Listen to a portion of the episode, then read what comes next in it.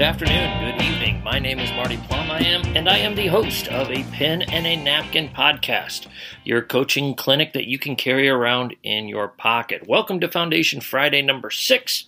And today we are going to talk about developing a great team culture. In our interviews, in a couple of the book uh, clubs that I've done, we we've heard the word culture a lot, and culture is a huge part of sport and business, and a lot of different entities uh, in the world today. Uh, we, we, talk about it, we describe, we we try to you know we know what it looks like when we see it, uh, but how do you build it? And that's one of the things I want to talk about here on. This is the thing I want to talk about on Foundation Friday number six: building and developing a great team culture.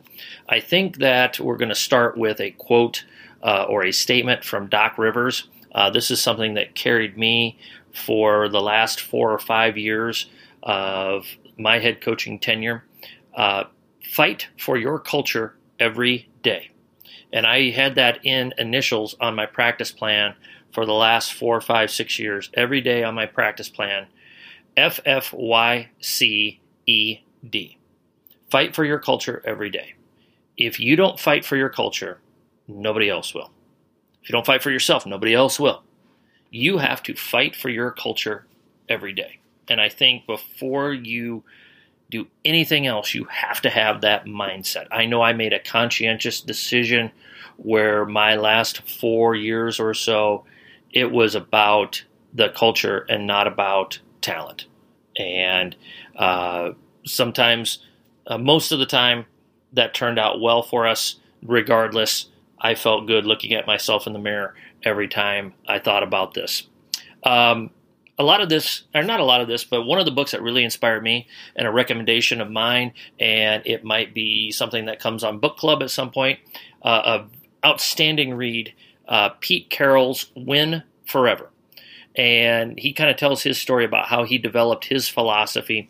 Uh, if you'll recall, Pete Carroll was the head coach of the New England Patriots and then the New York Jets, or vice versa, was fired from both jobs, set out of coaching for almost two years, and during that time, he just researched, researched, researched.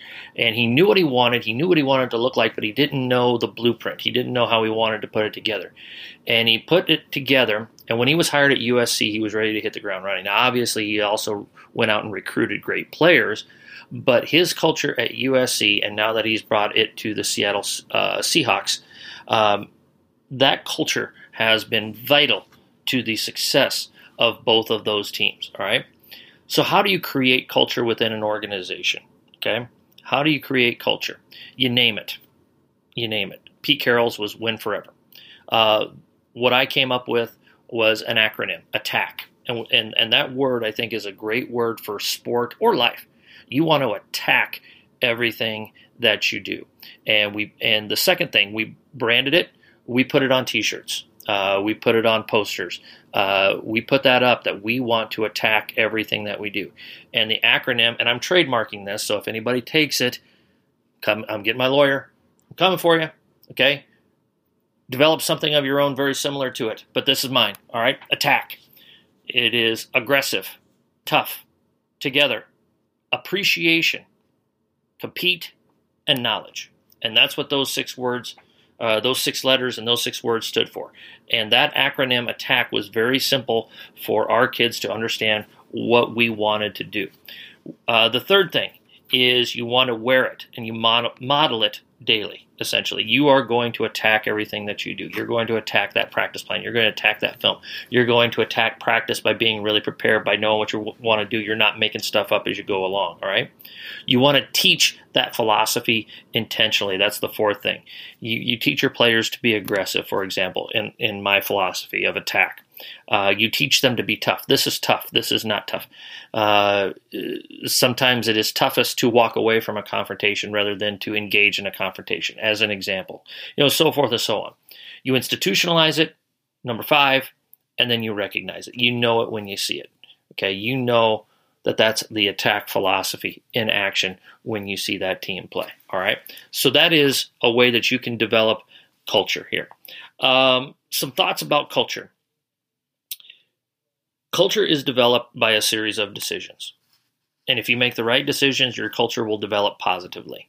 If you make wrong decisions, if you give in to shortcuts, if you're not consistent with your players, your culture is going to develop in a negative way.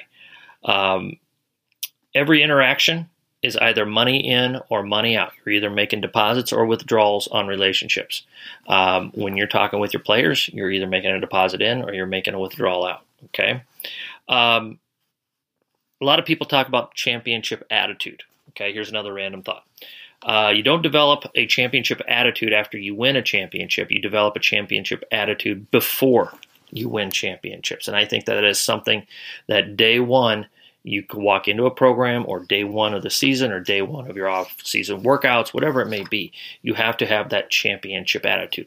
Only one team is going to win the quote unquote championship, but you can have a championship attitude every single day of what you do. All right. I also think you have to be comfortable being uncomfortable. You have to get comfortable being uncomfortable. Um, if you're comfortable and you get comfortable, if comfortable, if, if you're comfortable with, for example, losing in the summertime, you're going to have a hard time in the off season or during the season.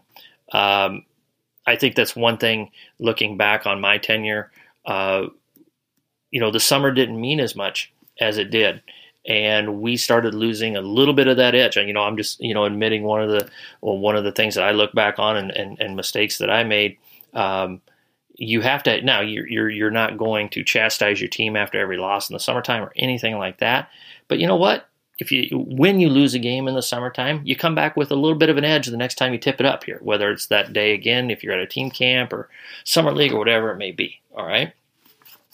Uh, the best team, the best teams have a combination of love and accountability. You know, the best way you can have accountability on your team is if you have love for one another. Um, and that's a hard thing to find. If it were easy, everybody would do it. If it were easy, everybody would do it. Uh, but that's where the best teams shine. Okay. Um, when you're talking about culture, regardless of sport, the weight room shows a lot about culture.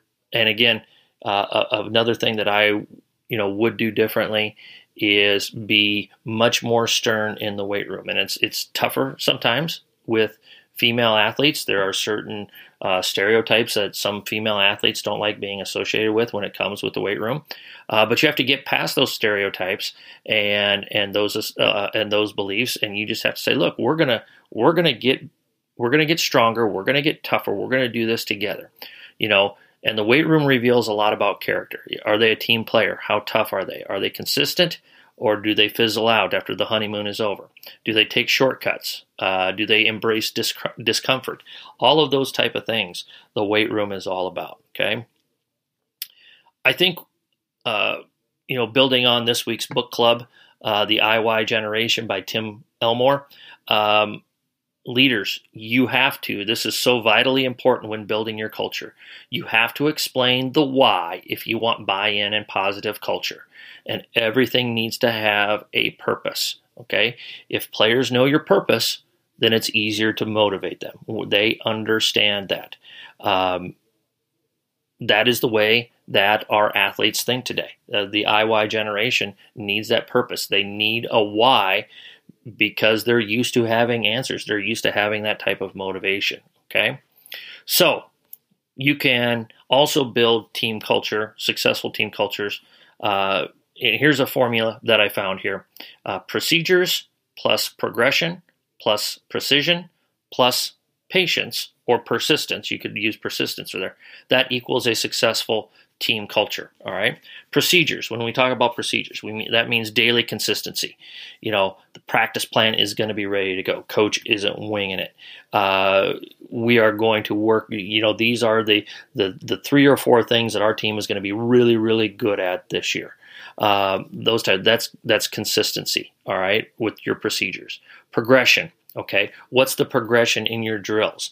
Uh, do do one on one closeouts lead to two on two closeouts, which lead to your shell drill, which lead to your your press work? You know, what's the progression of what you're trying to arrange in practice? What is you know, do you do you do you and your players see that logical building point? All right, precision. And we used this quote before from Matt Campbell an elite attention to detail. And while you're teaching that, you're making sure that if you're teaching box out this way, you're teaching that box out to every player and you're holding every player accountable for boxing out in that particular way. Okay. And then patience, or I guess uh, the other word you would use is persistence. I like persistence better myself. Uh, you are going to stay with this. You're, you're not going to be, well, this isn't working after two weeks. I'm going to give in to the wishes of the team because they're fighting me. No, the players are going to do what they're expected to do. And you have to be persistent, but at the same time being patient to ensure that those building blocks are put into place. All right. So, how do you know when when you've got your culture where you want it? Okay. Uh, here's eight quick things here. You have trust throughout the program. Number one, there's a love for one another. Uh, number two, a clean locker room where you don't have to tell your players to get keep your locker room clean. Okay, that's a big one. Okay. Number four, a good screening team. Number five, a team that has huddles on the floor, especially huddles that you don't have to call as a coach. All right. Number six, helping teammates up off the floor after they lay their body out for the team, whether they're diving for a loose ball, they're trying to take a charge, whatever it may be. Okay. Uh, seven, players that sprint off the floor, whether they've been in the game for 30 seconds or 30 minutes, they're sprinting off the floor when they're substituted for, or at a timeout or a quarter break or at halftime, they're hustling off the floor. All right. And the eighth thing is embracing roles. You know, know, accept, embrace, and fulfilling your roles. All right. Uh, just a couple quotes here to wrap up. Now, coaches, uh, you can do all these things. You can teach it. You can you can model it. You can have uh, procedures, progressions, precision, and persistence. Uh, but ultimately, you know, it comes down to your players. And you know, Steve Kerr, above anybody else, right now. Uh, the Golden State Warriors are really, really struggling right now, as, as most of you well know. Uh, but he says this A coach does not create culture. Players really create the culture through their force of personality and leadership within the group. Uh, the coach's job is to help shape it. Okay. So you can. Uh, the old proverbial saying, you can lead a horse to water, but you can't force him to drink it. Uh, the players are going to shape that, and, and it's going to take the right personalities. And, and what you can do is, once you establish that, you may not always have the right personalities, but if your culture is the right way, you won't have the wrong personalities. And that might be just as important. Okay. Um, the last thing here, and I think this is really appropriate in our modern world, and I think this is really true, and it's a it's a it's a thing that you can share with your teams, and it makes a whole lot of sense, and they're going to understand it, and you understand it, and it's a common language here. You know, a, a team needs to be like a Wi-Fi signal there has to be a strong connection to be at its best. And that's something that you, that your kids are going to uh, understand. Again, that IY generation that is that is something that will click with them. That if you have a weak signal, it's not going to work nearly as well. And winning happens because you are connected. Okay, so these were just some thoughts on developing a great team culture. Again, it's a difficult process. It is it is not an easy thing to do. If it were easy, everybody would do it. Um, we all fight for it. We all know what we want to see. We are all working towards trying to do it. Uh, but more than anything else, uh, we have to fight for that culture every day. And coaches, uh, if you're if you're stuck in a tough situation, the biggest thing is you have to be willing to look at you have to be able to look at yourself in the mirror and say, "Am I comfortable with the decisions that I made?" And if you're going to fight for that culture every day, I promise you, I promise you, you will have no problems, regardless of what happens, you will have no problems looking at yourself in the mirror every day. All right.